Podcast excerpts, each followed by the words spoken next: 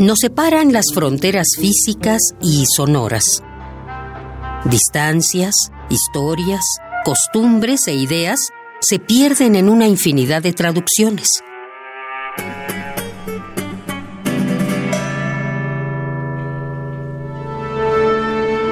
Pero hay una voz que todos entendemos. La música es el idioma universal. Radio UNAM presenta Tercera temporada 2018 de la Orquesta Filarmónica de la UNAM. Desde la Sala Nezahualcóyotl del Centro Cultural Universitario.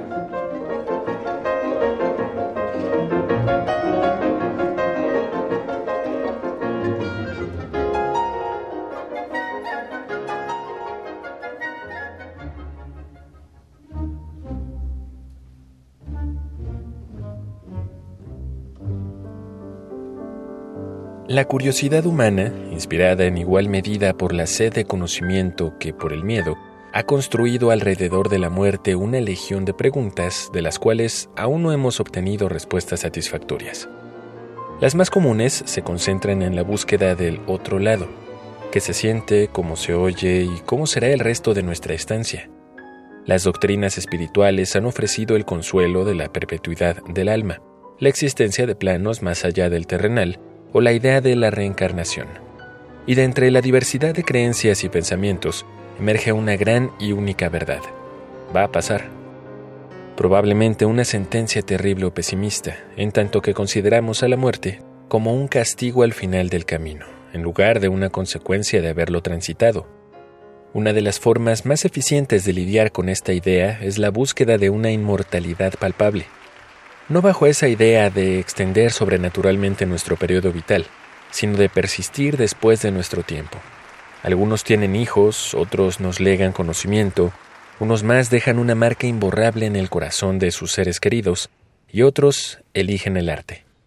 Pero esta inmortalidad necesita ejercerse desde ambos lados de la vida, y así cuando alguien memorable ha cruzado por el umbral de la muerte, corresponde a los vivos honrar su recuerdo.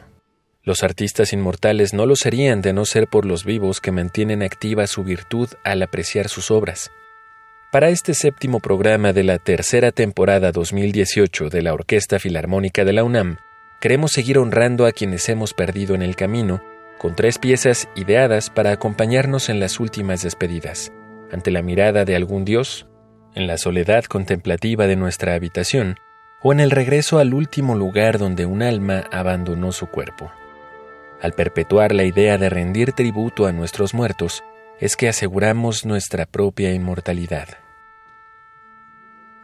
Poco antes del Pájaro de Fuego, obra que por antonomasia identificamos al escuchar el nombre de Igor Stravinsky, este consideraba que su mejor trabajo musical era una partitura que escribió en honor a la reciente muerte de su maestro, Nikolai Rimsky-Korsakov. El canto fúnebre nació de la aún joven pluma de un Stravinsky de 26 años, que en cuestión de un lustro creería haber perdido esta pieza para siempre. El compositor murió con la certeza de que la partitura había desaparecido durante la Revolución rusa, presa de la furia bolchevique. El resto del mundo compartió esta idea por muchas décadas, hasta que durante una remodelación de la biblioteca del Conservatorio de San Petersburgo, en 2015, hallaron este canto entre un lote de partituras viejas. La obra, literalmente, volvió de entre los muertos.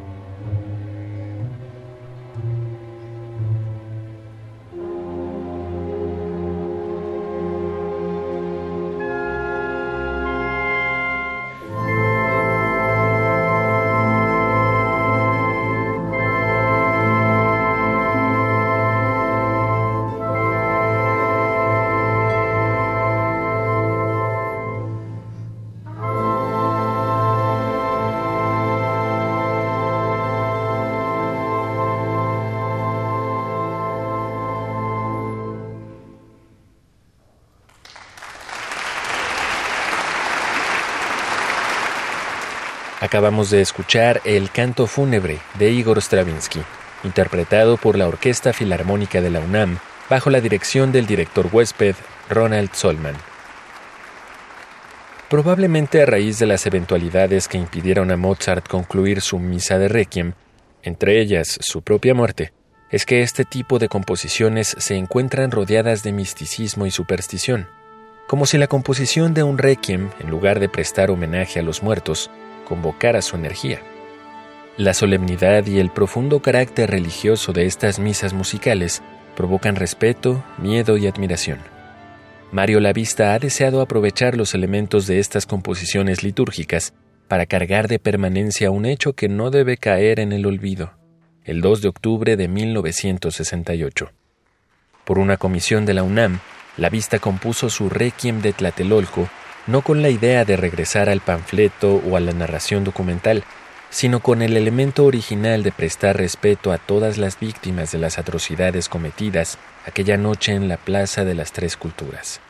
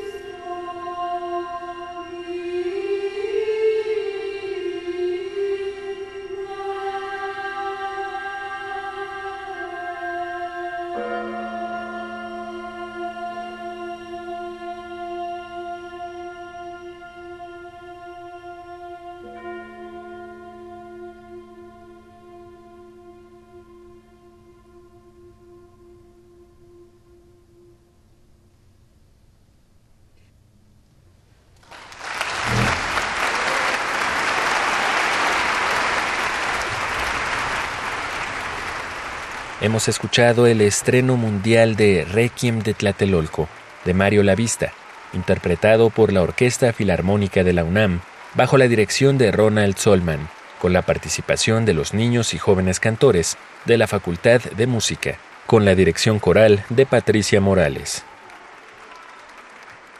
Cuando una figura alcanza cierto grado de inmortalidad, las historias a su alrededor empiezan a doblarse a través de la garganta de quien los recrea. No se convierten en mentiras, sino en verdades diversas. La vida de cada leyenda cambia de narrador en narrador, y todas las historias son verdad y mentira al mismo tiempo. Así, cada quien puede tomar lo que considera fundamental de cada una de estas historias. Eso es Edipo, Alejandro Magno, Hércules, Salomé. La historia trágica de la mujer que sintetizó la idea de sensualidad en uno solo de sus bailes llamó especialmente la atención de Robert Dumier a principios del siglo XX. El poeta y dramaturgo no pudo esperar a que terminara la primera década para estrenar su propia versión de la historia, una suite dancística cuya música corrió a cargo de Robert Schmidt, quien decidió dedicar la partitura a su admirado amigo Igor Stravinsky.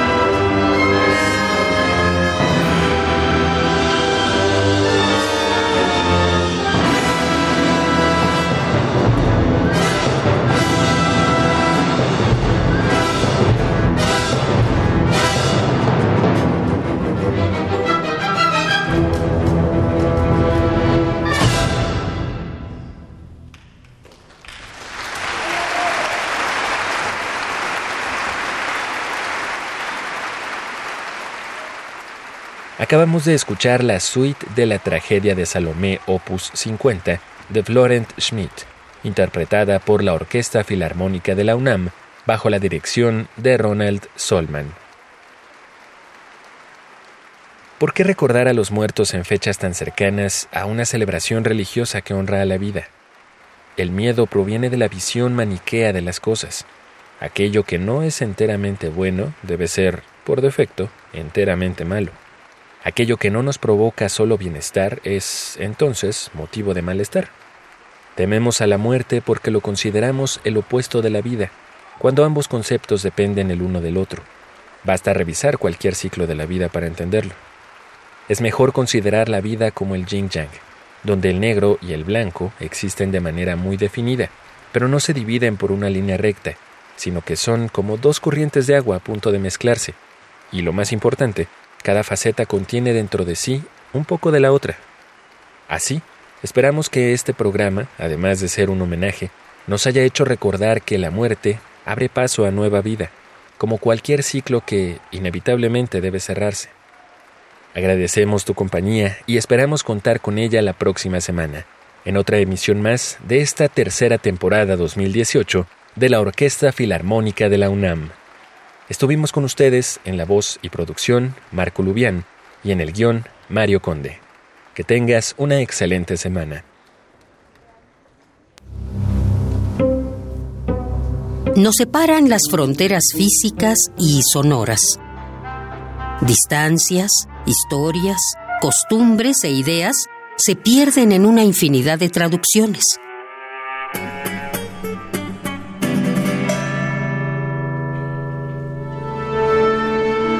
Pero hay una voz que todos entendemos. La música es el idioma universal. Tercera temporada 2018 de la Orquesta Filarmónica de la UNAM. Desde la Sala Nezahualcóyotl del Centro Cultural Universitario.